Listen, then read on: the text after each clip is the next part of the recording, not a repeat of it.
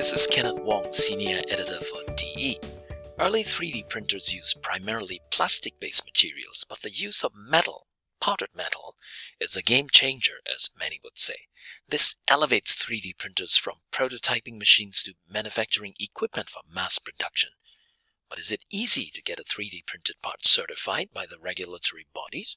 Will they sign off on a 3D printed metal armrest for a new plane or a 3D printed component for a landing gear, for example? And how good are the simulation software at predicting what happens to a design during the printing process? To discuss these, we have Lyle Levine, a senior physicist at the National Institute of Standards and Technology. Lyle, welcome. Would you say a few words about who you are and what you do? Uh, thank you, Kenneth. Uh, well, as you said, I'm at the National Institute of Standards and Technology, which is essentially the premier measurement institute uh, for the United States. So we do a lot of stuff when it comes to measuring things.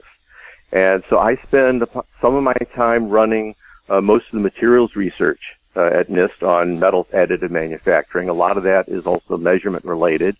Uh, but I also spend a lot of time uh, with what I call science and engineering infrastructure development efforts. Uh, and those take place uh, pretty much all over the country. it's things like synchrotrons and, and very high level, high performance computing simulations and so forth. and I also do a lot of work with synchrotron research. So um, that, that's essentially my hobby nowadays is doing synchrotron research. So the first question is, is metal AM mature enough to rival traditional manufacturing methods for large volume production of commercial products? Or is it still very much a technology for producing one-of-a-kind unique parts in limited small volume?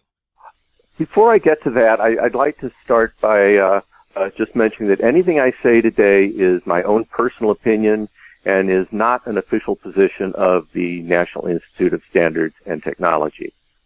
Well, additive manufacturing is, is certainly maturing rapidly and it's being used for a lot of different applications, but it's never going to compete with traditional manufacturing methods for high volume production of, of fairly simple identical parts. It's, it's, that's just not the strength of additive. Additive really shines when you need to make a highly complex part or when weight, for example, is a major factor. Uh, other areas where additive is likely to play a major role is things like mass customization or building replacement parts on demand. So I think instead of thinking about additive as taking over from other manufacturing methods uh, for existing applications, I think it's best to think about additive as enabling an entire new manufacturing space where traditional methods actually can't compete with it. So, so I think I turn the question uh, the other way around. For those people unfamiliar with the process, what tends to be the challenges in qualifying or certifying a new metal part produced in AM? How does, for example, the size or the application of a part affect the amount of work involved in wait time or certification? Well, my experience with qualification and certification is pretty much restricted to aviation applications. So, so that's about the only thing I can talk about. And there, safety is a major concern. You don't want to get onto a plane and worry that it might fall out of the sky because some critical part breaks. Now, for aviation, introducing any kind of a new material or a new manufacturing process for flight critical components uh, is typically a years to decades long process. So today, most qual and cert is done just through extensive material and part testing. So it's measurement, measurement, measurement, and more measurement.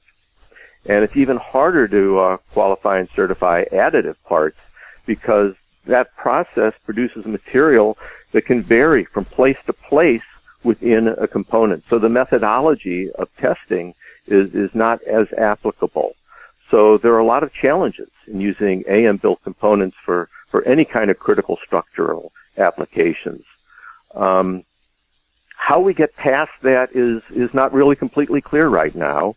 Uh, the FAA and other certifying government agencies are well aware of these challenges and they're trying to figure out how to bring additive into this kind of a space. And they're working with industry and national labs and academia to try to produce guidance on how qual and cert can be made less expensive and time consuming while keeping everything safe. So, so I'm involved in, in some of those efforts. And we're hoping that computer simulations can play a larger role, uh, not in supplanting the measurements, but supplementing them and maybe uh, reducing the number that are needed to go to a final stage. And, and only time will tell how well that's all going to turn out. Can we give some specific examples? I'm thinking a 3D printed cabin partition might take less time to certify and qualify than, say, a 3D printed part that will go into an engine or a landing gear. Well, that's, that's absolutely true.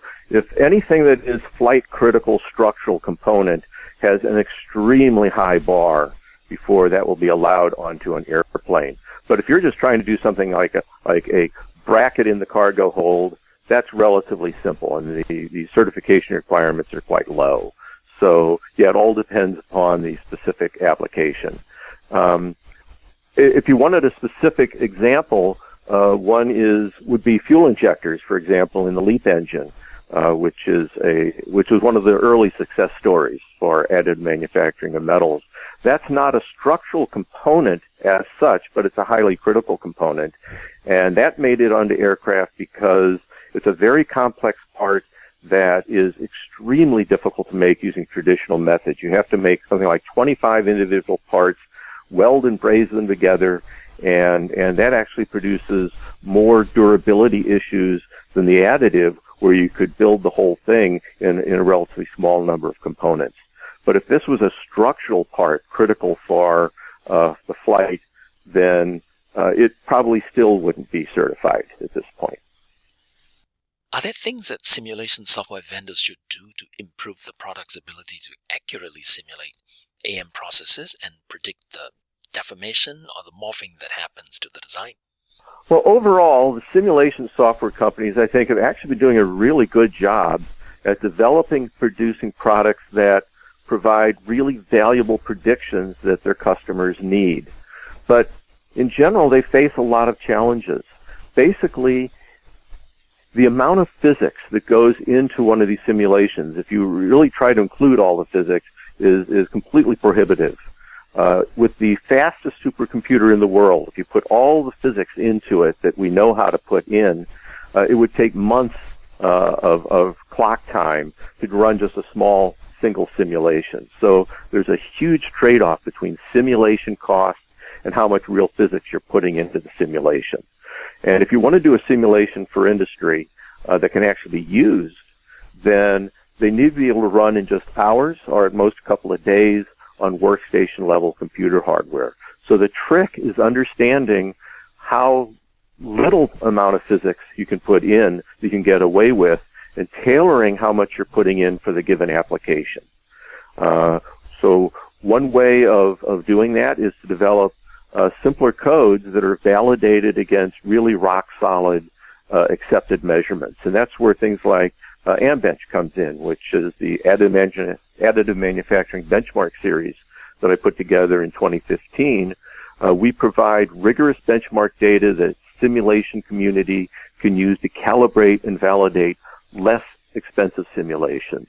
At the upcoming CAASE21 virtual conference co-hosted by NAFEMS, an industry group, and DE, that is us, Lyle will be giving a talk titled Supporting the Simulation Community by Building a Broad-Based Additive Manufacturing Infrastructure. Now, did I get it right, Lyle? Uh, yes, you did. Thank you very much, Lyle. Everybody, thank you for listening. Until next time, this is Kenneth Wong for DE. Bye for now.